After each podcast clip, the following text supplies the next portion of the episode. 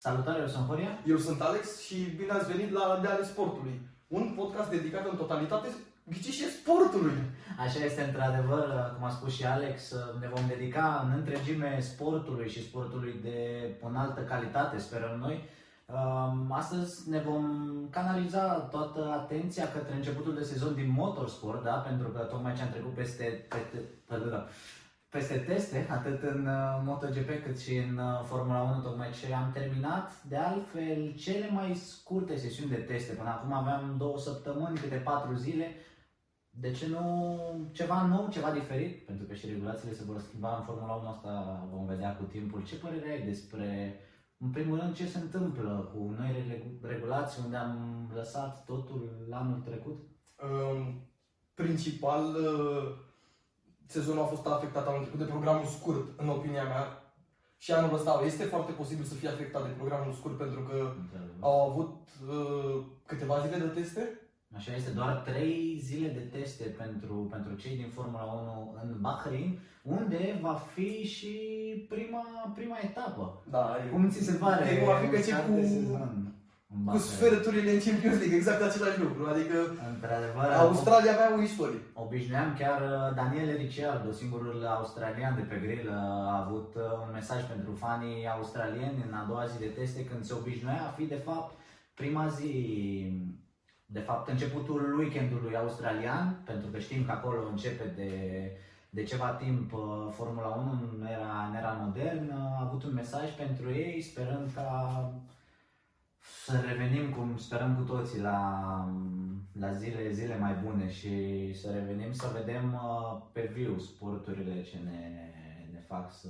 Da, pentru că în momentul ăsta lucrul care ne oprește să nu vedem Formula 1 uh, este coronavirus. Anul trecut era sărăcia, anul este coronavirus. Dar uh, ușor, ușor sperăm că vom putea filma și ceva de la o cursă de la Formula 1, cine știe. Da, sau uh, să nu uităm și, și MotoGP un nou moment interesant, să spunem așa, multiplul campion Marc Marquez. Asta vreau să... Ce se întâmplă cu Marc Marquez? Ce crezi va, da. se va lupta la titlul sezonul ăsta?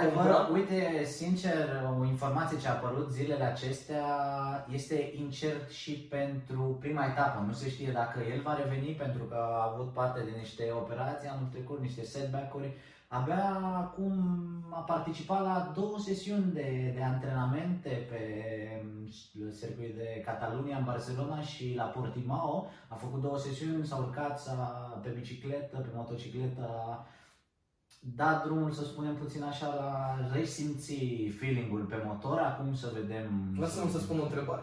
Crezi că după atâtea accidentări și după atâtea operații se va mai întoarce la 100% pentru că în momentul în care te-ai accidentat știi și tu foarte bine, toată lumea știe, care a făcut sport știe foarte bine, în momentul în care te-ai accidentat tot timpul când concurezi, ai un gând în spate aici tot timpul la accidentare, să nu faci ceva, să o forțezi, dacă uh, accidentarea rezidivează. Într-adevăr, este ai, mult ai mai punctat foarte bine și încă o chestie pentru, ce, pentru iubitorii de motorsport și în principal de, de MotoGP. Știu foarte bine că Marc uh, a forțat acea accidentare. El se accidentase, putea să, să aibă luciditatea de a se opri în momentul acela, de a lua o pauză, poate era de săptămâni.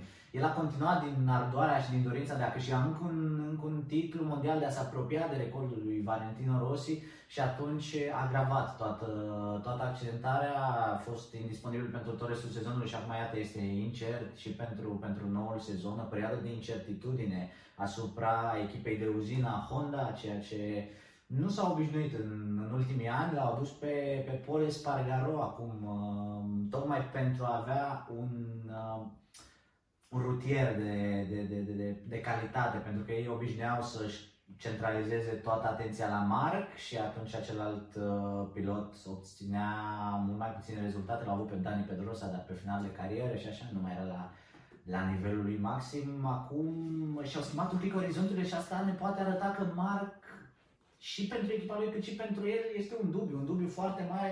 Nu știm cum a trecut peste accidentare. Eu zic că după două, trei operații câte a avut în același loc, îi va fi greu, îi va fi dificil, dar a arătat că în timpul în care a făcut parte din, uh, din calendar, din circuit, a fost, a fost pilotul de bătut, cum se spune. Și încă cred că va fi pilotul Nu, important, este foarte important. Noi ești în sportul șah la MotoGP. În MotoGP sunt viteze medii 250-300 de kilometri. Ei, printre vitezele acestea se învârt și nu cred că mai poți fi la performanță 100%, cel puțin mentală după câteva accidentări destul de grave și să vedem. Eu, sincer, nu îmi doresc, că... îmi doresc foarte mult să-l văd pe Marc din, din nou în, uh, în poziția în care ne-a obișnuit. Uh, va fi foarte greu, trebuie să fim realiști, va fi foarte greu și va fi lupta mai strânsă ca niciodată. Văd, uh, văd aici undeva la, nu știu, 5, 6, 7, poate rutieri care se bat cu șanse egale. Uite, campionul mondial de anul trecut, Mir, Morbidelli, Rin, schimburi de echipe, sunt foarte multe incertitudini. Valentino Rossi a schimbat echipa după atâția ani a ajuns, a ajuns să facă o rocadă cu Fabio Quartararo, francezul care a avut performanțe, performanțe de top. Atenție, de fapt, în acel mijloc de sezon ar fi avut șansă foarte mare la titlu și îl vedeam favorit, sincer, pe, pe Quartararo. Acum, nu știu, Bun, să vorbim un pic de sezonul trecut din Formula 1. Într-adevăr, da, aici, aici sperăm să atingem, să atingem și inimile dumneavoastră, de ce nu mai mult. Bine, cu Hamilton câștigând nu, atâtea titluri, deci nu, cred, nu cred că fan Formula 1 în afară de fanii Mercedes au fost mulțumiți de sezonul trecut. Uh, și de ultimele sezoane, haideți să fim sinceri. Să zicem că în, în antepenultimul sezon, dacă nu mă înșel, Vettel până în Germania, până să, până să intre în parapet în Germania, a fost o luptă la titlu. În momentul ăsta nu cred uh, că se va schimba ceva pentru campionii actuali uh, până nu se vor schimba și regulațiile pentru mașini. Adică nu văd pe cineva, în afară de o surpriză, zic eu, în momentul ăsta, pentru că deși testele au fost destul de proaste pentru Mercedes, cunoaștem istoria lor. Știm, știm că testele nu sunt elocvente Plus că ceea ce privește echipa germană și, și tot ce ține de ei pe lângă... Și tocmai ți-a vorbit de trei zile de teste. Într-adevăr, într-adevăr, care nu sunt elocvente deloc. Eu spun că nici după primele sesiuni de antrenamente din Bahrain, de la primul weekend, nu o să ne dăm seama exact de performanțele mașinilor. O să trebuiască să ne acomodăm puțin, sunt și cauciucuri noi, puțin dintre regulații tind să se schimbe, a intrat acel budget cap, de ce nu? Echipele au folosit niște tokenuri. Da, cele două tokenuri Exact, într-adevăr, unele echipe le-au folosit, celelalte nu, cei mai mari, cea mai mare parte la, la nasurile mașinilor nu și la la podele, la rear end, pentru că știm că va fi foarte importantă apăsarea datorată noilor cauciucuri și datorată ceea, datorită ceea ce am văzut și anul trecut cu, cu acele degradări. Dacă mai ții minte, Lewis Hamilton a câștigat una dintre curse cu ultimul tur făcut pe, da, pe da, da, da. Truvel, adică... Și următoarea etapă, următoarea etapă și-au umplut golurile din jante exact. ca să nu mai aibă exact. această problemă. Exact, adică da, e puțin, cel puțin interesant ce o să se întâmple, însă spuneai de o surpriză, eu aș miza pe surpriza de anul acesta Red Bull cu mexicanul Checo Perez și cu Max Verstappen în sfârșit, cred că Max Verstappen are un coleg care va putea ajuta acolo în lupta cu Mercedes. Este cred până că la urmă, putea pompa puțin. Până, până la urmă putem să spunem că am văzut anul trecut un preview, un preview din acest an pentru Mercedes Red Bull. Standings-urile de anul trecut din arată pe Hamilton pe 1, pe Bottas pe 2, pe Verstappen pe 3 și pe, pe Checo pe 4 Acum, ce într-o mașină inferioară, dacă mă întreb pe mine, în comparație cu ceea ce vedem... Față de, față de Max de, și de și, Luis, da, și de Red Bull din acest an. De Red Bull pe care îl vedem să se, să se arate în acest început de an. Ideea, ideea, ideea este, e, la Red Bull sunt două probleme, de fapt. Este una la Red Bull și una la Mercedes. Niciodată nu poți, fi, nu poți fi convins de rezultatele din teste ale Mercedes. Nu este primul an în care Mercedes, să spunem că poate face din nou un sandbag. Dacă te aminte acum 2 ani, uh, Ferrari avea cea mai bună mașină, Vettel l-a mers pe primul loc în campionat până în Germania și Hamilton cu mașina mult mai slabă decât, uh, dar nu atât de slabă pe cât se arăta în practice, uh, a reușit să recupereze. Mm, în schimb, Red Bull, din ce am înțeles sau și din ce am văzut, au cam cea mai bună mașină, dar sunt cam două jumătăți de secundă până Verstappen devine Krastappen și acolo trebuie, și acolo trebuie, da, sperăm, sperăm că trebuie să aibă grijă. Pentru, pentru susținătorii olandezului, știm foarte bine, dacă nu era toată, toată incertitudinea asta din lume, știm foarte bine ce suport avea Verstappen, ceea ce cred eu că, deși nu-l simțim ca în celelalte sporturi. Uite, una este să joci cu 80.000 de oameni într-un stadion de fotbal, de fotbal american, nu știu, pe un stadion de basket, unde atmosfera o simți, o simți la ureche și alta este când ești într-o mașină, cred că fiecare este în bula lui mașina respectivă. Da, Suntem da. conjurați de Halo și pe lângă Halo căruia îi mulțumim datorită lucrurilor care s-a întâmplat cu Roman Grojan anul trecut, s-a, da, s-a zbălit pe la pe Da, da, da, și pe mine la Mă gândesc o inovație foarte bună adusă de celălalt, dar cred că e tot Foarte multe, foarte, lume, foarte multă lume la început uh, a fost împotriva Halo, da. dar până la urmă trebuie să ne gândim că sunt oameni care merg cu 300 de km la oră și nu te poți juca cu doar o cască. Chit că acea cască este foarte protectivă, un Halo, după cum s-a putut observa, da, a fost Halo extrem de eficient. Plus uh, instinctul lui Roman de, de supraviețuitor, plus uh, echipa medicală, ceea ce a făcut o treabă imediat, incredibilă. Imediat, incredibilă. Mașina medicală a fost acolo într-un timp atât de scurt că noi nici n-am clipit și erau acolo. Da, da, n-am, n-am înțeles. Și în momentul ăsta, și în momentul ăsta, a fost undeva lângă. Cred că a fost ceva, au fost lângă.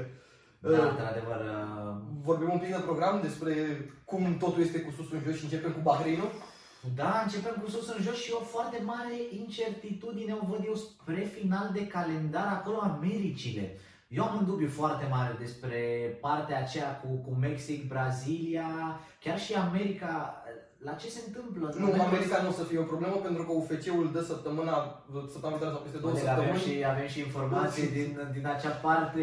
Tocmai ce am zis, tocmai ce am zis că este un podcast dedicat sportului. Uh, UFC-ul peste câteva săptămâni, main eventul din uh, Jacksonville, uh, vor să includă uh, oameni, ei speră capacitate maximă, eu nu cred că vor reuși capacitate maximă, dar măcar un 30-40% dacă ei reușesc să umple o sală, bănuiesc că vor, se vor lua măsuri speciale pentru sperăm, a sperăm, sperăm cu toții pentru că anul trecut chiar am simțit lipsa circuitelor acestea care aduc atâta incertitudine pe final de sezon. Sunt circuite spectaculoase, cum ar fi la Cota, cu acea urcare către, către prima curbă și acele esuri, coborârea în esuri, foarte frumos designul acelui circuit. La fel, bine ne lipsește, bineînțeles, atmosfera mexicanilor din tribune, da? acel suport. Uh, când intrăm în ultima șicană, acolo, bat stop și Kane, unde se aude numai vuietul suporterilor, nu se mai aude comentariul, cred că fiecare dintre, dintre cei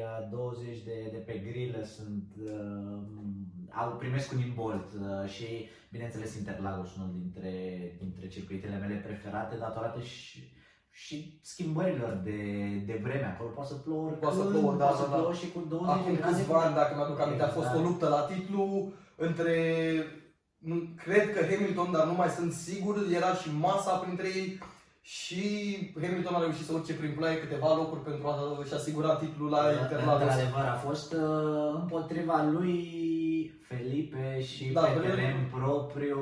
Fanii lui, boxa lui deja celebrau titlul, practic, iar uh, Hamilton cu acea... Practic a dat două goluri în deplasare. da, a fost uh, o răsturnare de situație, acel pun pauză, doi final, să zicem, uh, din, din fotbal. Un lucru concret, hai să vorbim Mercedes. Mercedes cu același line-up, Toto Wolff, Lewis Hamilton și Valtteri Bottas. Cum crezi că se vor descurca în acesta? Uh, Cred că o să-mi atrag uh, mulți, uh, într-un fel, hater, poate și voi găsi persoane care să-mi împartă sentimentul, deși foarte puțin. Uh, eu sunt un fan Mercedes.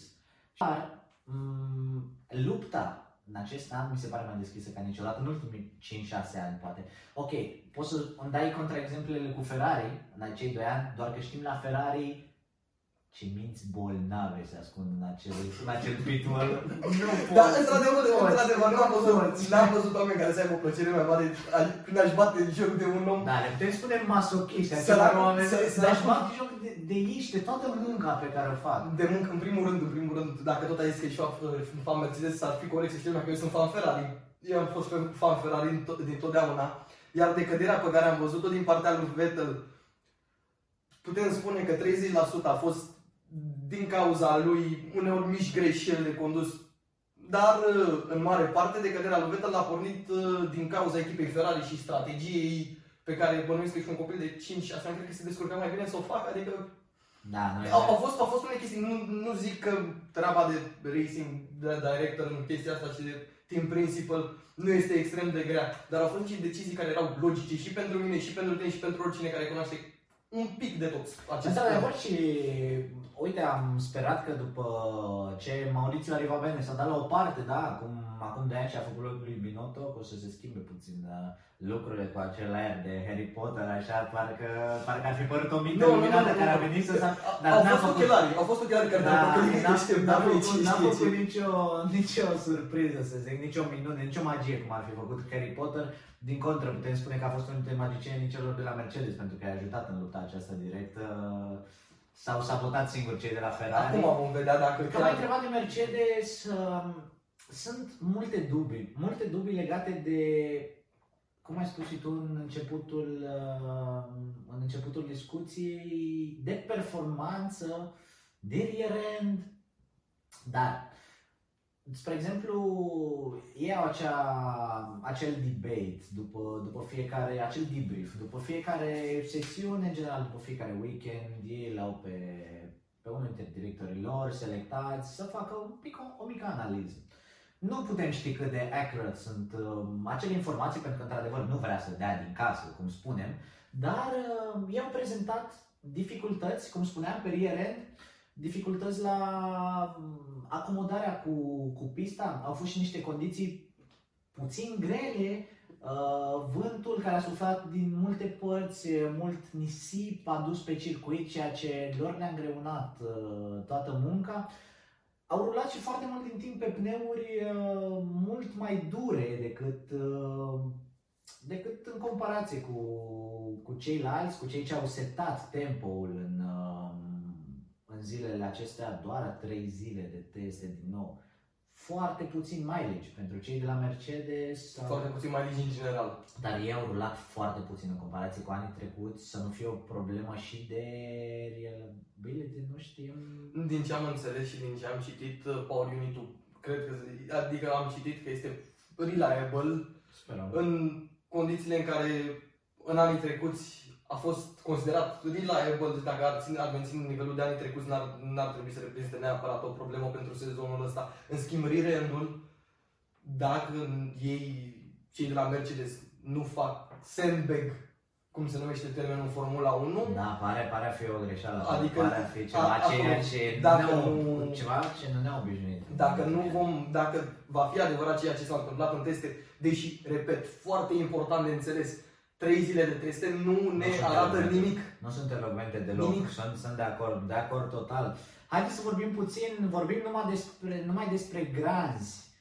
Dar haideți să vorbim puțin și despre lupta acolo pentru lanterna de roșie. Mic, uh, nu, hai să trecem direct, o luăm de la extreme. Am vorbit despre Bun. cei grei, vorbim despre lanterne, lanternele Adică ajungem la Haas și Williams. Da, Williams într-o poziție în care nu ne-a obișnuit în istoria sa, dar vedem că în ultimii ani, de atunci de când a plecat Valtteri Bottas, de când a plecat uh, Felipe Massa, de când s-a retras, au început să decadă. Să decadă. Da. A plecat și familia Williams anul trecut, uh, a fost ultimul sezon cu ei la, la cârma echipei, deși numele a fost păstrat, compania a fost, a fost achiziționată. Uh, se continuă cu acel line-up, același line-up de anul trecut. În opinia mea, același, același line-up prezintă un avantaj față de Haas anul acesta.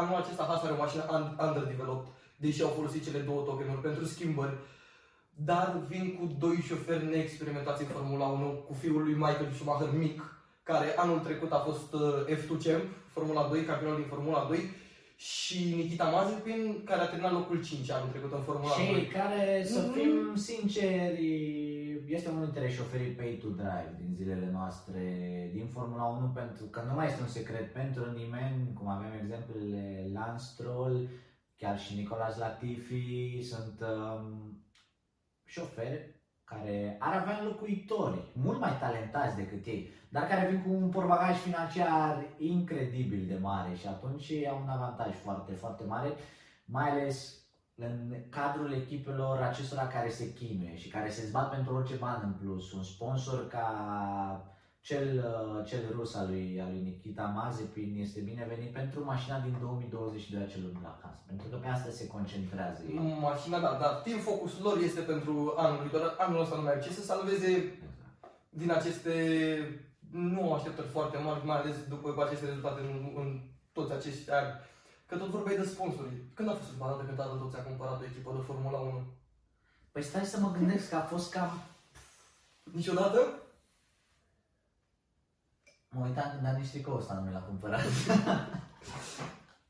Bun, trecem de la William și Haas la Mid Battle. Da, unde avem uh, o mare revenire. Fernando Alonso. Fernando Alonso la Alpine. Fernando Alonso la rebranded Renault, adică Alpine. Alpine. Da, o schimbare totală de look, schimbare de șofer pe jumătate. Am rămas cu Esteban Ocon de anul trecut, francez, la Un șofer echipă foarte bun, un șofer franceză. foarte bun. Într-adevăr, într-adevăr, ne-a demonstrat-o în nenumărate rânduri, mai puțin când uh, a făcut acea gafă cu Max Verstappen. Da? Da, da, da, când, când vorbești de gafă și Max Verstappen în aceeași propoziție, știi că undeva este vina la jumătate, când mi-a plăcea mie Max. Într-adevăr, într-adevăr. Da. Și a- Alpine, deși o echipă, o echipă mai mult decât decentă, cu performanțe de mid-table, ceea ce nu este neapărat rău, Da, timp da, focusul lor este pe ei, ei, timp ei, aspirau, 2022. ei aspirau la mai mult, sincer. Când l-au dus și pe Daniel Ricciardo, au dus un șofer care aspira la, de ce nu după declarațiile lui, la a fi campion mondial. Ok, trebuie să ne rezumăm la ce se putea obține, realistic vorbind. Măcar podiumuri de etapă, victorii de etapă, ceea ce nu s-a întâmplat, un singur podium sau două obținute de Daniel. Cyril, sperăm să-ți faci acel tatuaj. Știu că nu rămâne. Și a plecat Cyril, ceea ce este foarte important. Într-adevăr, schimbări la Alpine, schimbări rebranded, cum am spus. Rebranded, da, să știi că același, uh, cu tot cu Power Unit de Renault. Într-adevăr, într-adevăr, structura a rămas aceeași, s-au schimbat uh, multe altele. Salut revenirea lui Fernando, deși mi-ar fi plăcut să vedem puțin din aerul nou. De ce nu poate mi-ar fi plăcut să văd un Nico Hulkenberg, sincer, care este acel uh, șofer care are mereu telefonul, nu cum l-am eu pe mod avion, acum el este în avion pregătit să-i sune telefonul, am văzut foarte bine ce s-a întâmplat. Asta înseamnă să ai pasiune pentru, pentru ceea ce faci. Într-adevăr și să fiu un șofer foarte pregătit. Am Bine. văzut, știți, vorba aceea avem noi la români, dacă mă trezesc mi somn la 3 dimineața, vin și joc cu ce echipă vrei. Așa a făcut Nico Hulkenberg, s-a urcat în avion, a făcut 3 teste PCR, s-a urcat în mașină fără car fitting, fără nimic, a terminat în puncte, două etape foarte aproape de podium, de asemenea puțin, puțin ghinion, dar uh, un șofer admirabil, Nicoș, și ne pare rău că nu-l mai vedem. Poate cine știe cu Din câte știu, este pilot de rezervă. Într-adevăr și este mereu, chiar dacă nu este pilot de rezervă sau nu este pilot de teste, toată lumea se va baza pe ăsta și dacă va interveni vreo problemă, ci- cineva din nou testat pozitiv cu, cu COVID-19, pentru că asta este mm, problema care, în care ne scăldăm acum, uh, el cu sigur, vor, vor apela la el cu siguranță și sperăm să-l, să-l revedem în Formula 1. Bun, ceva ce credeam că nu s-au niciodată. Ferrari în mid-table. Hai să vorbim un pic despre Ferrari. Ah, da, deși mă doare să aud asta și pe mine ca, ca fan al opoziției, să zic. Uh, Sunt, sunt fan al sportului mai mult decât orice și iubim sportul și iubim să vedem roșu în față mereu acolo. Un roșu galben. Un roșu galben ce s-a făcut într-un roșu verde, ceea ce mi se pare ca o pată de... Nu, cred că Enzo s-a întors un pic în uh, mormânt, dacă e să mă întreb Nu. pe mine. Ideea e că Ferrari, în opinia mea, nu are de să se ducă mai jos. Vine după cel mai slab sezon din 1980, locul 6. Ferrari locul 6 n-a sunat, nu sună bine, nu a sunat niciodată. Locul 6, dar dacă mai rămâneți puțin cu noi, o să vedeți ce credem că se va întâmpla în acest, în acest sezon unde va termina Ferrari. Cine va fi lanterna roșie, dar și cine se va bate la titlu. hype mare pentru mașină. Nu înțeleg de ce este hype-ul atât de mare pentru mașină, dar uh, lumea este încântată. Au văzut modelul, au înțeles performanțele, ei speră la ceva mai bun. Ceva Într-adevăr, mai bun și ajută, iartă-mă că te întrerup, și șoferii de anul de acesta. departe, nu, de departe, Carlos doi dintre Sainz- cei mai rapiși de youngsters pe care sunt Carlos în... Sainz, unul dintre cei mai underrated șoferi din Și vine momentul după 2 ani acesta. fenomenal cu McLaren. Exact, și lumea tot tinde să îl treacă cu vederea când vorbește despre Granz. După părerea mea, Carlos și-a făcut treaba extraordinar de bine, deși a venit prin toate acele incertitudini cu McLaren, cu schimburi și așa mai departe. Uite-l, uite-l în roșu, în roșu Ferrari, cel mai puternic roșu în care putem să-l vedem. Uh, eu zic că va face un partnership incredibil de bun cu Charles. Și din ce am înțeles de la, din interviurile lui, Mat- lui Mattia Binolo, am înțeles că nu vor avea first driver și second driver, îi, îi vor lăsa în decursul, în decursul sezonului Asta va fi să, foarte bine pentru noi. pentru, pentru amândoi și pentru noi și pentru sport. Pentru iubitorii Nu- sportului, într-adevăr, uh, Deși sper să nu vedem poate un accident din orgolii, din ego, cine vrea să Nu termine cred, nu cred că primul. vor, vor exista între ei doi, uite, încă un parteneriat în care nu vom avea uh, primul și al doilea șofer, dar unde avem prospect foarte interesant. Vorbim despre fosta echipa lui Carlos Sainz, despre McLaren și despre Lando Norris cu Daniel Ricciardo. De departe cel mai frumos duo de pe acest Da. grid este duo The lui Banter Ferrari. Team, uh, The Banter Team s-a unit după tot ceea ce am uh, avut, acel bromance între Carlos Sainz și Lando Norris. Uh, Acum cred că va fi dus la un alt nivel cu Daniel Da. da. Ricciardo. The Honey Badger este într-adevăr un tip, un tip al Formulei 1 ce și-a lăsat amprenta Și Daniel e Mai un ales șofer extrem de bun prin căruia. carisma, prin carisma sa și într-adevăr prin rezultatele obținute. Lando Norris unul dintre prospectele prospectele din Formula 1, un băiat, un băiat simplu din, din Anglia care și-a făcut treaba mai bine decât, decât suficient și cred că are acel ceva să concureze și ei ca echipă, acel papaya ce pe mine nu mă dă pe spate deloc ca și, ca și culoare. Cred că îl vom vedea acolo sus și cred că vom avea din ce în ce mai multe podiumuri pentru cei de la Da, McLaren. da. Au un line-up extrem de bun, Ricciardo. Și într-adevăr după cum- și echipă în spate, Andrea Seidel, uh, Și au, Zach por- ca, Brown, ca să, uh, pentru că tot am vorbit de întoarcerea lui Alonso, au, sunt, au ajuns extrem de departe McLaren, de la GP2 Engine, după cum știm discuția. Într-adevăr, la În- unul dintre cele mai reliable uh, power unit de După, anul. după de GP2 anul. Engine să ai, un, să ai o echipă care să termine în, în câțiva ani de, pe, de la GP2 Engine, pentru că a fost cel mai low point. În momentul când Fernando Alonso se enervează, aruncă cu volanul și iese din mașină, e cel mai low point al tău ca echipă. Uh, Să ajungi și să te bați, să fii în primii trei la constructori este, este totuși o evoluție destul de mare. Pentru că vorbim de evoluție, Alfa Tauri a evoluat, a evoluat Alfa Invers. Tauri, aici este un subiect foarte, foarte sensibil pentru mine. Cred că a fost cel mai heartwarming moment să-l vezi pe Pierre Gasly câștigând Grand Prix anul trecut. Tot ce i s-a întâmplat la, la Red Bull, la echipa mamă, să spunem, după ce a fost uh, îndepărtat Nemeritat, sincer, mi dau să-i acorde mai mult timp, s-a răzbunat și s-a răzbunat cu Nu, vârf s-a și de răzbunat, sat. s-a răzbunat frum- frumos. Cu M-a dat, vârf și- m-a dat afară pentru Albon, lăsați că eu podium cu Alfa Tauri. Cine i-a Da, dat și câștig, podium cu și Alfa Tauri? câștig cursă. Monza 2020, una dintre cele mai frumoase pentru publicul neutru, una dintre cele mai frumoase curse și avem un prospect foarte interesant. Bun. Yuki, Yuki Tsunoda. Și Yuki Tsunoda este cunoscut cel mai des în fraza Cine dracul este Yuki Tsunoda? Yuki Tsunoda este Rookie of the Year în Formula 2 a anul trecut. Uh, un șofer care este tânăr, este un prospect, urmează să vedem, pentru că am văzut foarte mulți prospecți în Formula 1 și știm amândoi. Formula 2 nu este Formula 1 și nici invers. Deci trebuie, este un mic age. Diferența dintre Formula 2 și vorbim Formula 1 despre este atât. Yuki Tsunoda, cred că are un metru 60 undeva foarte aerodinamic, uh, foarte aerodinamic japonez. Eu sunt sigur Cred că Alfa Tauri a da. luat decizia asta pentru că vor mai multă benzină, mașină și mai puține greutate pe șofer. Nu știu dacă ai văzut, dar uh, au vrut să păcălească într-un fel uh, toată, toată această treabă și să, să intre de cel în joc. Eu cred că asta au vrut să facă. Alfa Tauri în teste au fost uh, recordmeni speed trap-ului pe acea linie de start-finish din, din Bahrain, doar că ce au făcut? Nu acei 20 de centimetri în minus al lui Yuki Tsunoda, care poate sunt în altă parte, de ce nu?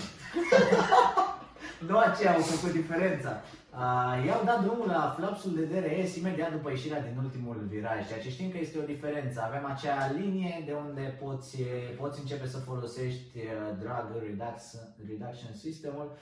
Ei au făcut chestia asta imediat după ieșire, imediat cum mașina s-a stabilizat și a început să meargă numai înainte, ei au dat drumul la aceea și de aceea am văzut și acei timp extraordinari deși eu cred că Alfa Tauri este, este o echipă de luat în calcul pentru lupta la un top 5, de ce nu? Trebuie să fie, în opinia mea, trebuie să fie destul de consistenți ca să se bată cu Într-adevăr. Al, Alpine și cu Ferrari acolo, pentru că totuși uh, evit să vorbesc de cealaltă echipă din mid, de fapt mai sunt două echipe în mid, evit să vorbesc de una dintre ele momentan, dar uh, Alpine Ferrari sunt echipe bune. Într-adevăr au avut câțiva down years, ca să-i numesc așa, dar uh, vor trebui să fie constanți. Totuși să nu uităm că Alfa Tauri este echipa de development al, al lui Red Bull și nu tot focusul este este pus acolo. Într-adevăr, deși știm Trebuie că, să fie de consistenți. Știm că scuderia de la Faenza mereu, că a fost Toro Rosso, că este acum Alfa Tauri.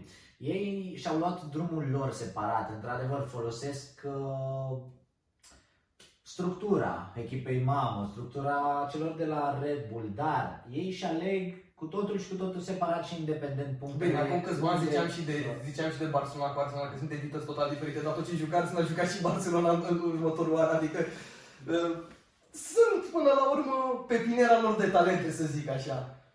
Așa Inclusiv este. schimbul Alex Albon cu Pierre Gasly, din păcate, l-au mutat pe, l-au mutat pe Gasly.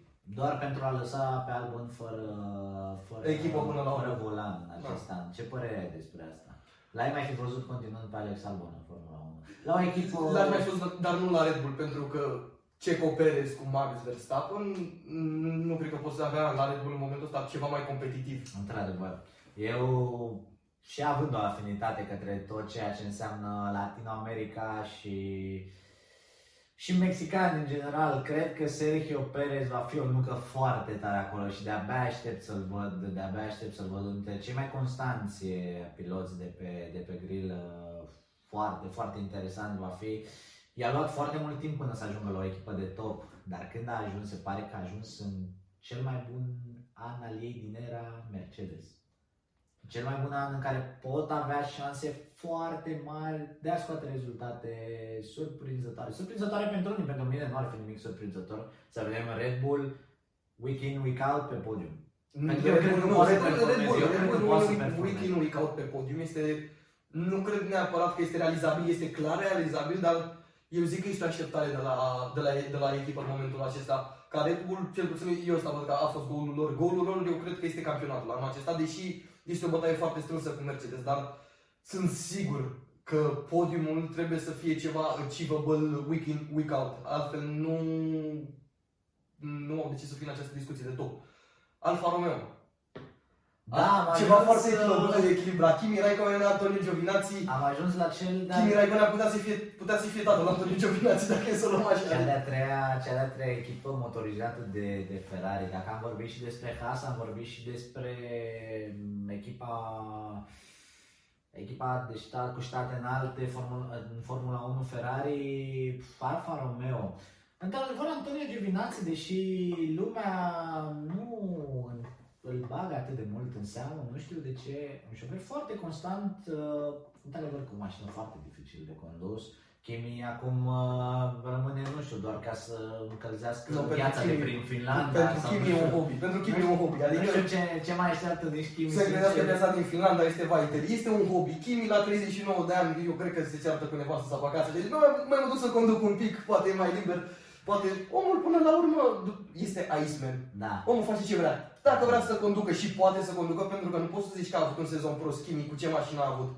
Kimi pentru 39 de ani și experiența pe care o are, conduce foarte mult din inerția experienței pe care a câștigat-o.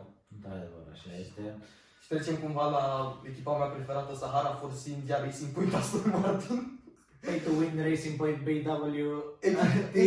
Echipa care schimbă numele mai des, uh, schimbă echipa numele și schimbă doar la 2-3 săptămâni, se pare că să ne hotărăți, nu știm ce e cu ei. Da, vorbim despre Aston Martin, vorbim despre Aston Martin și despre Sebastian Vettel. Cu Sebastian Vettel, Lance Stroll și Otmar Snaufauer. Singurul team principal, de fapt singurul, mai este și Toto Wolf care avea o străbunică din Da, România. știți acea vecină a câinelui Exact, care exact. săra pisicii și așa mai departe. Dar era din Noi România, care Toto noi Wolf. încercăm să ne băgăm oriunde și într-adevăr, timp principalul celor de la Aston Este Martin român și nu ne băgăm pentru că a trăit șapte ani în România. S-a născut. crescut în România, dar uh, școlit, școlit peste, peste ocean. Vorbim despre, despre noua echipă, acel, uh, Buget mare de development. acel verde roz. Paul Limită la Mercedes. interesant. Sebastian Vettel, unul dintre cei mai titrați uh, șoferi ai erei moderne din Formula 1, un pic uh, înaintat și el în vârstă, deși dacă ne uităm și la Lewis Hamilton am putea spune același lucru despre el, dar performanțele în ultimii ani uh, l-au făcut pe Sebastian Vettel să piardă puțin din uh, din păr. Am văzut recent Da, că din nu, păr, nu, nu, nu, a- puțin adică din formă. Puțin, puțin Mai e am foarte, puțin e foarte puțin în spus ca să... Um, adică are fruntea mai mare decât are până în cap, undeva până aici. Și nu știu dacă este vorba despre Ferrari, nu știu dacă a fost editat, editată poza, dar este foarte important să specificăm. Sebastian Vettel a fost un șofer în prime la Ferrari, după ce a venit de la Red Bull, după rezultate extrem de bune, vorbim de patru ori campion mondial, și Ferrari ușor, ușor, în opinia mea, și cu mașinile pe care, pe care i le-a dat, pentru că la început nu i-a dat, ma- nu i-a dat mașini foarte bune, uh, și cu strategiile pe care le-a ales, și cu unele, unele greșeli pe care le-a avut, ușor, ușor uh, a scăzut din formă, a scăzut uh, nivelul la care era. Hamilton de fiecare dată când a greșit, cu Mercedes a fost cineva să-l salveze acolo. Până la urmă, ba, a fost mașina bună, ba, strategia a fost impecabilă. Dacă mi-aduc aminte bine, anul trecut am văzut un double pit stop făcut la perfecție cu timp O, double, double stack am avut pentru echipa Adică din... nu putem uh, compara. Pentru echipa din Germania am avut double stack-uri la, la orice oră, chiar și atunci când au dat-o în bară cu George Russell, pentru că știm, uh, Lewis Hamilton a fost uh, depistat pozitiv cu, cu COVID, nu a putut participa la a doua cursă din, uh, din Bahrain pe acel uh, outer track. Uh, George Russell stepped in, uh, locul 2 în calificări, a ajuns chiar pe locul 1, a fost de 3 ore Și aproape ce să spune, câștige- ce, ce, ce spune chestia asta? să-și Este câștige mașina de la cursa. Mercedes foarte bună sau George Russell un pilot extrem de Eu bun? cred că amândouă. Eu cred că Amândouă? amândouă și abia aștept să-l văd pe George Russell conducând uh, ca șofer, prin, ca șofer principal, ca șofer al echipei. La anul, în locul lui Whiteley? Crezi? De ce nu în locul lui Luis? Dacă câștigă al optulea titlu, să Să vedem se retragă. retragele în glorie. Nu știu. Da. Rămâne, rămâne de văzut. Lewis Hamilton este foarte privat de când uh, s-a făcut vegan. Mănâncă mai plante. Eu cred că este o problemă. Eu, eu nu știu dacă se poate observa pe mine, dar eu sunt fan anti-vegan. Eu nu... Vegan și eu suntem undeva pe aici. Da, într-adevăr. Eu cred că îl afectează mental chestia asta cu legumele. Luis ține foarte privat, uh, foarte Eu privat. zic să bage o în ceafă, viața- poate își revină. Viața sa, nu știm ce se întâmplă cu el, am văzut cât de mult i-a luat și să semneze noul contract cu, cu Mercedes. E bine, probabil că a Într-adevăr, fost... au fost și jocuri de culise, clar, suntem de acord. Adică cu nu avem toții. nevoie de bani până la urmă, suntem oameni și 30 de Suntem, milioane bani ne uh, ajung, poate 35 mai discut. Suntem cu toții de acord că au fost și jocuri de culise, dar nu știm niciodată ce se va, ce se va întâmpla cu Lewis. Sunt foarte curios să-l văd pe George, dar sunt și mai curios să-l văd pe Sebastian ce poate face cu o mașină competitivă, cu ceea ce se cere acum în momentul ăsta, cu dorință de development din partea celor de la Sahara Force India Pay to With Racing Point, Aston Martin, Poignant, Coinant. Exact, Ui. cum se mai cheamă ei, uh, Lance Stroll uh, și tatălui Lawrence Stroll uh, cu bani gârlă, că tot vorbeam de, de, de echipe, de sponsori, Lance Stroll într-adevăr cel mai potent. E Cu toții de acord, dar a dovedit în anumite situații și în anumite circunstanțe, cum a fost și pe, pe Istanbul Park, uh, în acel uh, context, context favorabil, uh, cu startul puțin mai greu al celor de la Mercedes, cu acel track care tocmai ce fusese reasfaltat și a prezentat uh, anumite caracteristici la care nu se aștepta aproape nimeni, a demonstrat că poate face performanță și că poate conduce cursă și că poate obține și podium, pentru că a obținut și podium uh, anul trecut uh, Lance Stroll. Sunt foarte curios să văd pe cei de la, de la Aston Martin împreună. Sunt foarte curios la fel să văd, să văd această, această luptă, această luptă ce se va da pe toate fronturile. Am stabilit că avem o luptă la Lanterna Roșie, am stabilit că avem o luptă pentru mijloc, și avem o luptă pentru cele trei trepte ale podiumului. Acum cred O luptă că pentru cele două. Nu este greu să cred că McLaren va reuși anul acesta să se să fie în primele două. Mi-este- Adică mă uit la Red Bull, mă uit la Mercedes și într-adevăr McLaren este extrem de competitivă, dar nu o văd la acel nivel încă. Nu o văd la nivelul Mercedes și Red Bull. Cred că ar fi momentul potrivit și să facem Un power rating? un, o mică predicție, să-i spunem. O mică predicție la început de sezon, cred că toată lumea vrea să vadă treaba aceasta. De jos în sus sau de sus în jos? Părerile noastre sperăm că vor coincide cu cele ale voastre, sperăm că veți intra în acest joc al nostru, ne veți trimite și părerile, părerile voastre și să facem, uh, să facem un mini un mini joc. Vom vedea la sfârșit de an care dintre noi a fost mai aproape. Vom începe cu clasamentul constructorilor. Locul uh, 10, începem cu locul 10, Haas. Și din ce motiv Haas? Nu neapărat că ar avea o mașină mult mai slabă ca celor de la Williams, dar încep gridul cu doi rookies și nu mi este greu să cred că se vor reuși să-i surclaseze pe Latifi și pe Russell, care totuși au o anumită experiență în spatele volanului uh, în Formula 1.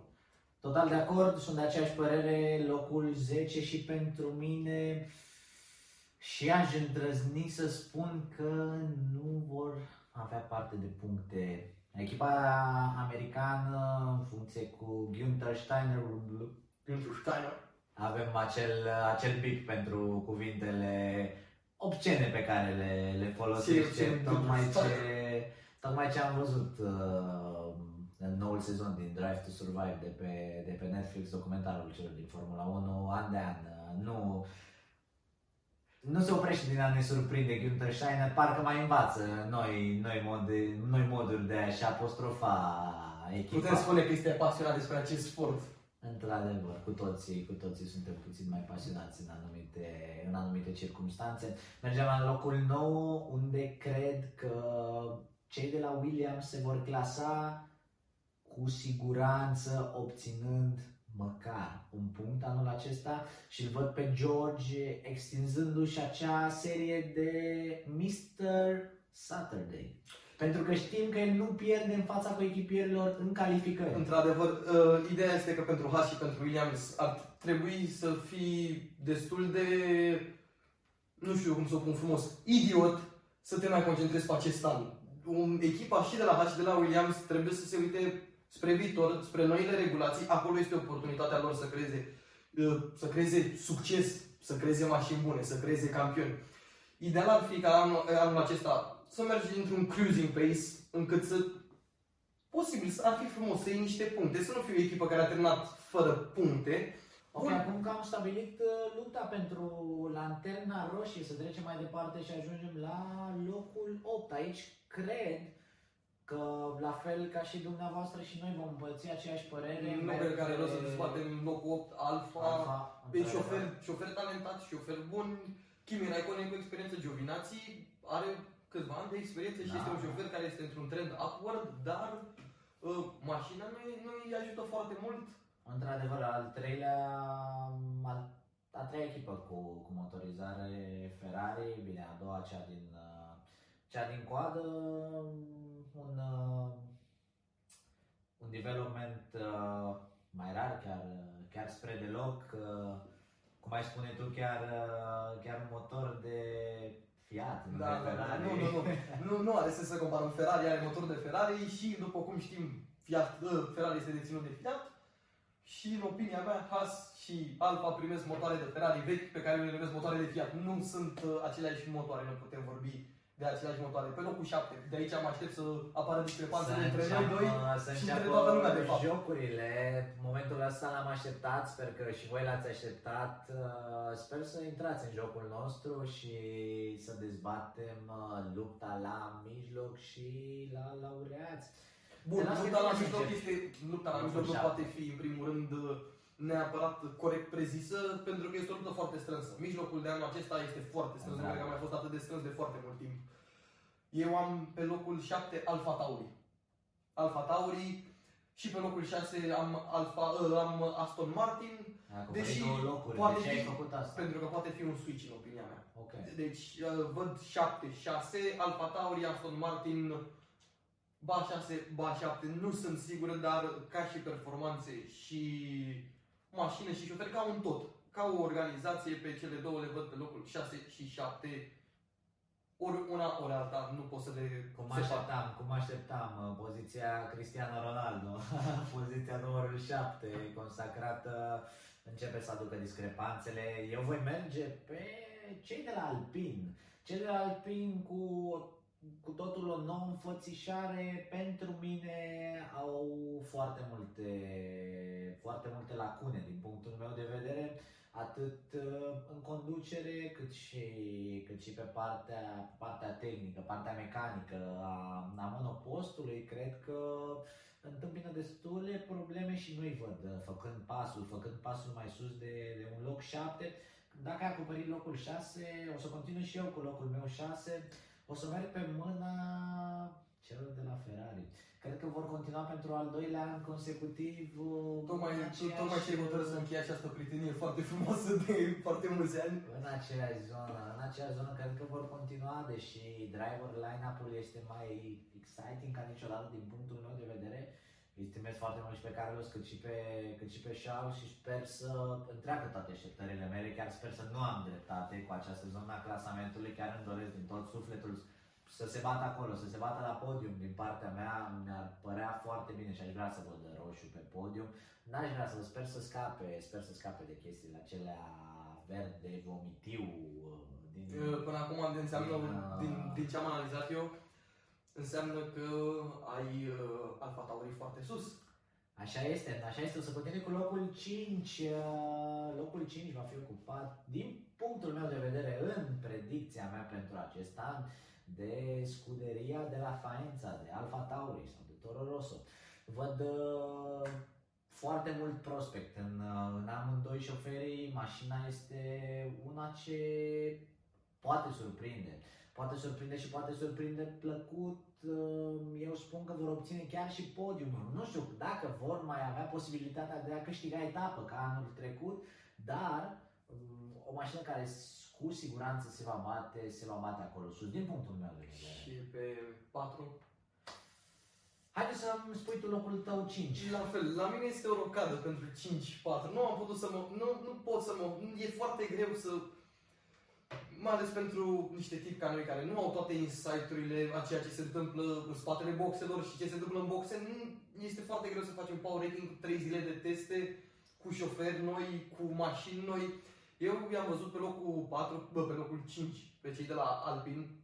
Probabil că este și un pic fanboy din mine pentru Fernando Alonso și pentru Renault, pentru că Fernando Alonso și Renault știm amândoi ce istorie au împreună. Da. Și cum totuși au suflat un titlu lui Michael Schumacher, ceea ce la acea vreme era o chestie nemai văzută.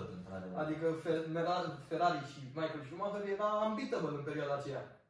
Și să vezi că totuși Renault și Fernando Alonso, combinația asta de, de șofer mașină a reușit să fie atât de constantă și atât de performantă încât să-i furi un campionat lui Michael Schumacher, probabil că a trezit și niște amintiri plăcute din mine și atunci am devenit fanboy. Dar, repet, cursa de mid este foarte strânsă, mașinile sunt foarte apropiate. Tot ce am listat noi de, de la 7 până la 4 poate să fie în orice ordine, cam atât de strânsă este cursa în acest an. Într-adevăr, o să vedeți absența din topul meu de până acum a celor de la Aston Martin și aceștia vor ocupa locul 4 din punctul meu de vedere în clasamentul meu foarte încrezător în Sebastian Vettel și în revigurarea finalului de carieră pentru acesta. Într-adevăr, cred că îl va ajuta foarte mult mașina și pe Lens să obțină anumite puncte care să-i propulseze pe cei din uh, pe cei de la Aston Martin într-un top 4, într-un top 4, dar nu-i văd uh, bătându-se acolo pentru podium. După cum v-ați dat seama, am rămas top 3. amândoi cu același top 3, să vedem... Uh... Mm, s-ar putea să mă surprinzi, s-ar putea să mă surprinzi la locul 1. Eu văd McLaren, văd Red Bull, și văd Mercedes cu Lewis Hamilton uh, going into the sunset, cum se spune, cu un al doilea titlu și cu o eră de dominanță încheiată. Probabil uh, în acest deceniu printre cele mai mari ere de dominanțe în sporturi în general. În basket nu am avut o era de dominantă, în fotbal am avut câțiva ani de Real Madrid, în fotbal american am avut câțiva ani de Tom Brady, dar din 2010 până în 2020 au fost 7, 7 sau 8 a luat unul înainte de 2010 sau două? Unul singur. Unul, unul singur. 7 titluri cu... în 10 ani. Ceea ce este neîntâlnit și Tom Brady are 7 Super Bowl-uri, dar are 7 Super Bowl-uri în 20 de ani, nu în 10. Eu cred că se vor uh, Mercedes va încheia într-un ton extrem de mult pe primul loc. Eu aici uh, voi bombarda puțin topurile și... Nu spune că prime clar pe primul loc. nu, nu, deși mi-aș fi dorit să văd Papaya și pe locul 1, nu, locul 3, din punctul meu de vedere același ca al uh, prietenul meu Alex, o să merg pe mâna celor de la McLaren, dar voi inversa top 2 voi merge pe o surpriză, Max mai mult sau mai puțin. Red Bull campioană în acest an la constructori, duoul dintre Sergio Perez și Max Verstappen cred că va face furori. Chiar cred că va face furori și cred că au puterea împreună de a câștiga titlul la constructori. Nu spun încă că poate câștiga Max și la șofer, dar Titlul la constructori cred că se va duce la cei de la Red Bull. Sunt deci foarte, constanță, foarte puternici și foarte constanți. Sper ca Max să poată stăpâni presiunea care va fi pusă 100%, va avea o presiune în plus pentru că se va vedea mai aproape de a marca ca niciodată.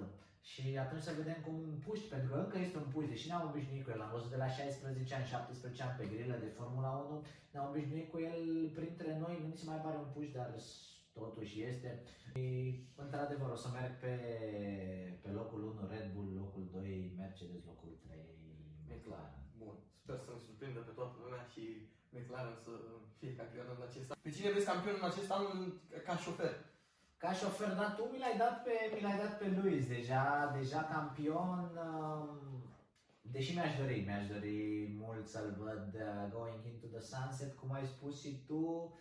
Aș vrea să fie nu Eleven Heaven, cum a fost pentru Jamie Vardy acum câțiva ani, să fie, să fie un Eight Heaven and uh, then to retire in peace.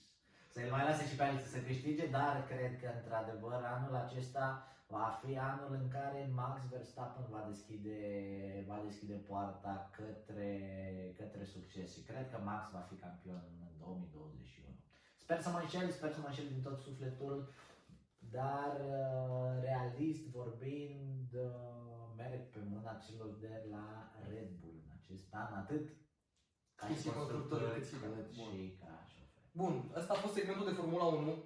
Într-adevăr, acest episod a fost un pic focusat pe Formula 1, dar uh, avem un debut de sezon foarte interesant. După cum ați putea, după cum ați putut vedea în discuțiile noastre, nu este nimic sigur o, se poate întâmpla orice. Absolut, absolut și tocmai de asta, tocmai de asta am dorit să ne focusăm pe motorsport pentru că am acoperit și plaja de, de MotoGP puțin și aici o să vin și cu o predicție, o predicție pentru, pentru acest an, uh, poate legată de, de Mark Market, cât și legată de, de un uh, viitor nou, poate vechi, campion mondial.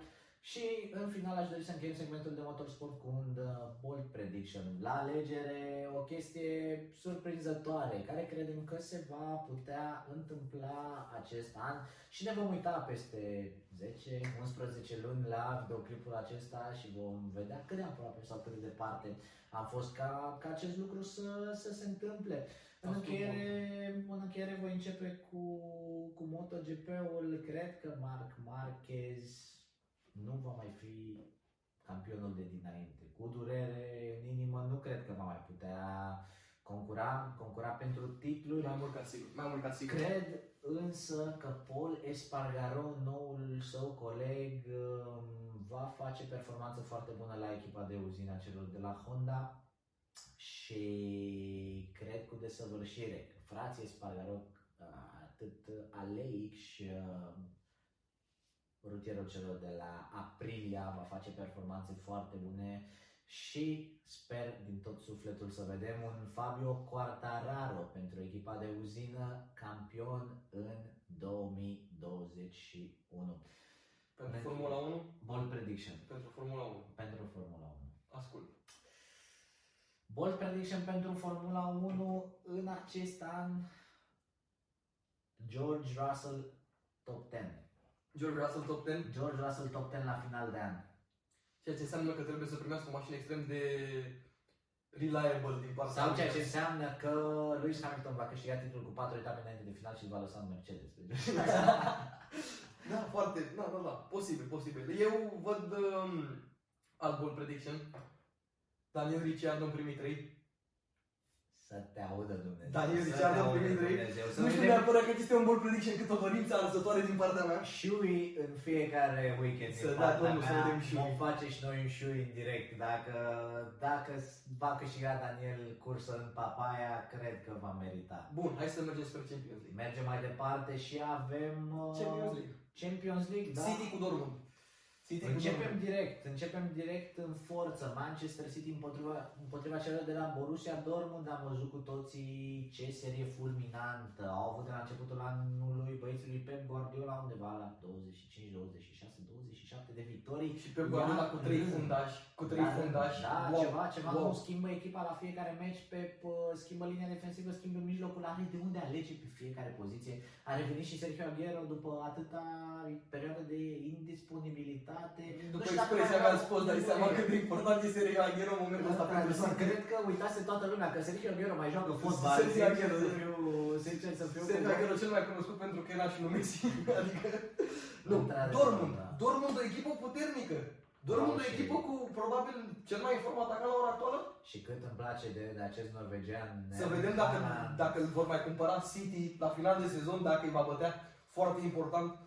E Haaland Dortmund suferă foarte mult în defensivă și nu cred că vor putea pune probleme din cauza defensivei. defensive, într-adevăr. Dar Împotriva- Haaland uh, cu o performanță, cu o performanță destul de bună și poate crește cota și până la urmă este fotbal, se poate întâmpla orice. Într-adevăr, mergem mai departe și poate la cel mai dezechilibrat duel al, uh, al acestei faze, al quarter finals-ului din Champions League, avem Porto împotriva celor de la La Chelsea. cum merge Chelsea de obicei nu e dezechilibrat deloc. Într-adevăr, dar să știi că sub noua conducere a lui Thomas Tuchel, Neamțul a făcut o treabă foarte bună, încă nu a pierdut meci în 10 meciuri de când a venit la comanda lui Chelsea. Da, într-adevăr, dar Chelsea Foarte este bine. dezamăgitoare sezon de sezon, aduce cei mai buni jucători.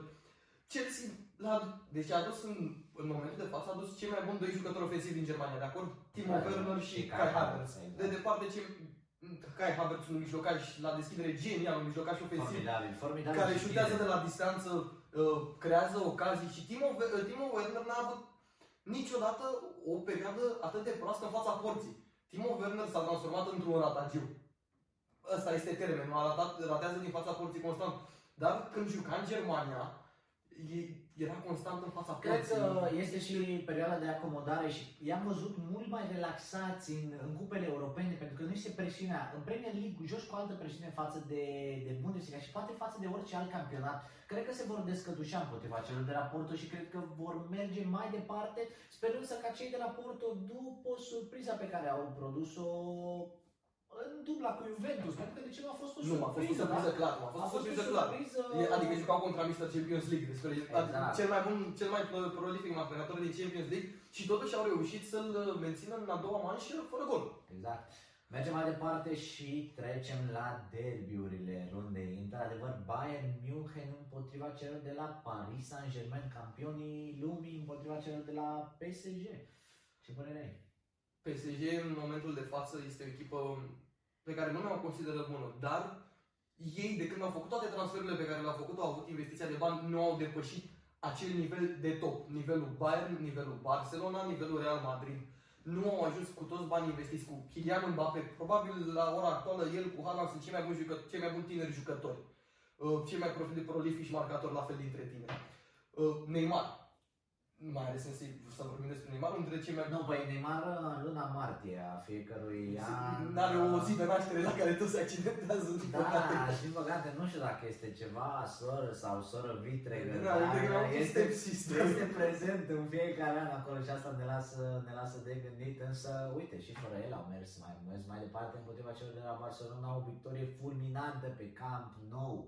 O Mbappé, victorie- Mbappé, exact despre ce vorbeam, Mbappé. Mbappé și Haaland, Mbappé și Haaland, ce, ce duel vom avea în următorii ani, se schimbă ștafetele în toate sporturile, Da, cum vorbeam da. și la motorsport, uh, predă Marc Marquez ștafeta, predă Lewis Hamilton și Vettel predau În ștafeta. fotbal se predă În ștafeta, în fotbal, tenis se predă ștafeta, Messi în și fotbal Ronaldo american, predau în ștafeta. MMA, peste Cei tot. trei granzi din tenis și ei încep să scârție. Numai Tom Brady nu se mai retrage. Tom Brady, da. Nu, Tom Brady a avut, Tom Brady a fost un... A Rămânem fost la, ceva wow. Nu, nu rămânem se la poate fotbalul explica. european și Avem uh, Bayern, ce vezi, ce vezi cu Bayern? Ce se întâmplă cu Bayern? Crezi eu că... cred că Bayern uh, o să arunc de acum. Va câștiga un Champions nou an League? de Champions League. Ok. Eu cred că mă uitam în această etapă. Este moment, este level testul Parisului. Sunt Bayern, Real Madrid, Barcelona, Liverpool și încă câteva echipe de top. Și sunt imediat sub. În momentul de față, este- Paris este mo- imediat sub. Nu pentru că nu are talent, nu pentru că nu are finanțare, nu pentru că nu au reușit să treacă acest nivel. Ba au fost coși de Barcelona, ba au fost coși de alte echipe, constant nu au ajuns la o performanță în Champions League. Măcar o finală să vedem și atunci vom putea vorbi de Paris altfel. Între timp, știi părerea mea despre liga lor de fermieri, care nu este foarte sus. Sunt câteva 3-4 echipe destul de decente. O În rest, putem să luptă, o luptă feroce anul acesta pentru titlul în Franța și o să discutăm în Mă rog, episoadele... este o glumă. O să discutăm în etapele următoare, în episoadele următoare despre ceea ce se întâmplă acolo. Patru echipe angrenate în luptă la titlu, dar vorbim despre cupe europene acum. și Bun, avem- Real Madrid, Liverpool. Avem ultimul meci, reeditarea finalei din 2018. Nu putem Real să numim așa. Madrid, Liverpool. Din păcate nu putem să numim așa, Real Madrid nu mai este Real A Madrid. apus, și- a apus. Suntem de Real acord Madrid. că a apus, dar Liverpool... Și Liverpool a apus în acest serie- sezon. Într-o serie umilitoare, poate am putea spune. După ce, Două au la rând făcut, pierdute pe Enfield? după ce au făcut uh, și meciuri fără victorie pe Anfield, dar um, și foarte mult timp fără a marca gol, multe goluri primite, într-adevăr, mulți accidentați. Nu ai niciun fundaș central. Dar, dar este foarte important de specificat. Jurgen Klopp a știut la ce se angrenează. A făcut Exact. exact aceeași chestie și la Exact. Dortmund și a bazat echipa pe 13-14 jucători. Și în momentul în care Virgil van Dijk, cel mai bun fundaș la ora actuală din lume, s-a accidentat, Joe Gomez, probabil unul dintre cei mai buni fundași tineri. Da, și nu vorbim asta doar prin prisma faptului că jucăm FIFA 21 și are un pace incredibil. Joe Gomez. Nu, Joe Gomez că așa a făcut treaba. Lăsăm la o Realist ai spus. Lăsând la o parte care are 85 pace și 90 defending, ceea ce e idioțenie. Uh, Este un jucător care și-a făcut treaba Da, și da. probabil dacă nu era accidentat era și în lotul de euro în anul acesta. Într-adevăr, Rezerva, bun, rezerva, spunem rezerva, era titularul din uh, centrul uh, mijlocului, acolo în defensivă, Fabinho, care a fost retras ca fundaș și el accidentat, nu mai avea opțiune, Henderson. A fost retras fundaș central, s-a accidentat. Toată lumea parcă au fost într-un cerc vicios. Și asta lasă, lasă de dorit pentru... Până la urmă, nici Liverpool nu a luat cea mai bună decizie. S-a dus, s-a dus în Germania să-și ia fundaș central și și-a luat la cea mai costă echipă defensivă, fundaș central și-a luat la Schalke uh, pe acel turc, Se- Da, Că nu Ozan se- Kabak, Cabac, nu, pot, să- nu, nu eram sigur de numele, dar să nu mă celăresc. Bun, deci vedem Liverpool mai departe sau Real Madrid? merg pe Real Madrid cu sufletul. Ne pe Real Madrid cu Asta al sufletul. final vamos real. Nu-mi dau cu părerea pe această etapă, sunt uh, bun. Și de acum trecem pentru Europa League. Europa League nu cred că va fi foarte greu de... Sunt două meciuri, sau un meci care este destul de greu, în rest Eu propun un, uh, nu cred un că... turneu uh, internațional de pregătire din uh, carieră de pe FIFA, văzând aceste Da, da, da, da, este, aceste este echipe. un turneu Granada, internațional de Slavia pregătire. Praga, Dinamo Zagreb, Villarreal. Mergem pe primul meci, Granada, United. Manchester United, repede predicție. Normal și fără să se întâmple ceea ce se întâmplă de obicei cu Manchester United și nu se întâmplă vreun upset, Manchester United. Plus că au avut o formă decentă în acest sezon. Dar știm cu toții ce se întâmplă cu Manchester United, pierdem meciurile ușoare. Manchester United a avut meciuri extrem de bune cu echipele mari din Premier League. Niciodată nu și-a pierdut la 3, la 4 goluri. A pierdut la o diferență destul de mică de goluri, unde meciul putea merge în ambele părți. Să nu uităm, a fost echipa care a întrerupt seria lui Manchester City. De 20 și foarte Adică multe victorii. Manchester United are probleme cu echipele mici, nu cu echipele mari. Asta e cea mai mare problemă a lui Și United. Granada E o echipă consideră mică. ca pe o echipă mică, dar o echipă foarte pragmatică și care își dozează foarte bine efortul pe durata unui meci. Mi-mi place foarte mult uh, afinitate către fotbalul spaniol, iar Granada este una dintre echipele una dintre echipele plăcute, să-i spunem așa, dar văd și eu Arsenal versus Slavia Praga. Manchester United avansând, Arsenal Slavia Praga. Slavia lui Nicușor Stanciu, Nicușor cu gol Stanciu, în meciul trecut. Da, cu meciurile vieții împotriva lui Ianis Hagi, împotriva celor Care Ianis Hagi sezonul ăsta fenomenal, Rangers fenomenal de sezonul ăsta. Mergem, mergem cu sufletul Nu, și nu, nici măcar nu există nu ne vor discuție, nu. dezamăgi, Arsenal merge mai departe. Și derbiul etapei aia cu Roma. Derbiul etapa Ajax Roma văd, văd goluri și văd Ajax avansând. Și eu Ce tot, părere ai? da, la fel, Ajax avansă. Ajax, uh, Ajax merge mai departe și Dinamo Zagreb via Real. Ce părere ai, te rog să-mi spui uh, 2-0 Tottenham pe teren propriu împotriva celor de la Dinamo Zagreb. Dinamo Zagreb în retur acasă 2-0 și câștigă cu 3-0 în prelungiri. Hat-trick al lui Orsic. Orisic, care, care se pare că FIFA știe despre ce vorbește. Um, nu putem să zicem că a bătut Dinamo Zagreb, putem să zicem că a A bătut pierdut. Orisic. Și a pierdut Și Villarreal. A pierdut Villa- Tottenham. uh, A Tottenham. pierdut Tottenham. Nu a câștigat. Bine, nu este neapărat o surpriză că a pierdut Tottenham. Mă rog, Cunoaștem tacticile lui Jose Jose Mourinho, Mourinho. care reușește să ucidă fiecare echipă la care se duce de la Real Madrid încoace. Văd, văd goluri și aici, văd goluri Villarreal, o echipă ce joacă foarte ofensiv, submarinul galben, cum este supranumit în Spania. Dinamo Zagreb, o echipă ofensivă cel puțin pe teren propriu, dacă nu și în deplasare. Văd uh, cel mai echilibrat, cel mai echilibrat uh, meci aici la Dinamo Zagreb Villarreal, merg pe 1x2. 1x2. Nu pot să dau nicio părere. Da, de este, aceste lucruri. este, este un meci pe care se poate întâmpla orice, repetăm, este fotbal. Fotbalul uh, are surprize, de asta este frumos, de asta este minunat de urmărit. Cam asta au fost predicțiile pentru fotbal, nu?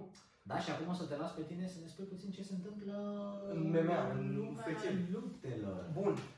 Au fost, m, urmează m, niște lupte extrem de importante, sunt niște carduri extrem de stacked. Săptămâna viitoare am și insistat în această săptămână să vorbim. Avem, avem uh, comeback-ul lui Sugar Sean O'Malley, un luptător irlandez cu un record uh, de uh, o singură înfrângere, are doar o singură înfrângere și vreo 11 victorii, uh, singura lui înfrângere venind în ultima lui luptă.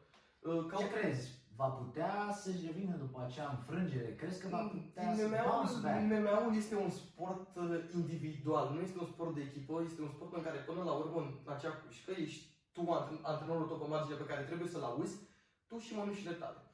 Din atitudinea lui Sugar Sean O'Malley, care el în continuare, după ce a pierdut acel meci, el în continuare consideră că este undefeated. Are un oponent destul de greu, Thomas Almeida, care Thomas, Thomas, Thomas Almeida este un brazilian, up and coming, un brazilian foarte bun pe jiu brazilian, dar bineînțeles, ca orice luptător care se antrenează în Brazilia, am zis Brazilia de vreo 12 ori, vă rog să mă iertați, uh, un kickboxer extrem de bun. Dar nu acesta este main eventul. Main eventul, avem o luptă extrem de interesantă. Stipe Miocic contra Francis Ngannou. Stipe Miocic probabil mai mult ca sigur, cel mai bun greu din istorie. Singurul greu de- din UFC care a reușit să, să-și apere centura de trei ori consecutiv. Până să apară Stipe Miocic, nu și-a apărat nimeni centura de, de trei ori consecutiv. Și putem să Crezi că spunem... poate să o facă? Din nou, da, pentru că este... a, a, Cei doi au istorie. Francis Ngannou este cunoscut ca cel mai puternic, uh, cel mai puternic pumn din lume. Pumnul lui are 97 de cai putere. 97 de cai putere și este, înseamnă să fii lovit de un Ford Transit full speed. El s-a mai bătut o dată cu Stipe Miocic, dar venea de-abia după 9 lupte profesioniste. În cele 9 lupte profesioniste n-a reușit să-și câștige experiența de care avea nevoie. Stipe Miocic avea deja 22 de lupte câștigate. Stipe, bineînțeles, l-a controlat, a reușit să eschiveze loviturile grele, a reușit să ducă lupta la sol. Francis Ngannou, nefiind un uh, luptător, un grappler foarte bun, nu, nu, are un, nu avea un ground, un ground game foarte dezvoltat. Este posibil ca, ca să, să fie avut un upgrade, dar nu văd cum ar putea să-l învingă pe Stipe Miocic în acest weekend, decât poate cu un flash knockout, cum o face de obicei, adică meciurile lui uh, Ngannou durează undeva la, m, arătau statisticile că el a stat un meci de MMA are 15 minute cu totul, în 10 meciuri el a stat în total vreo 3 minute în ring, pentru că treaba lui începe foarte ușor, așteaptă un pic să vadă cum se mișcă adversarul, intră pe o contră, contra lui fiind foarte puternic, repet, cel mai puternic punct din lume.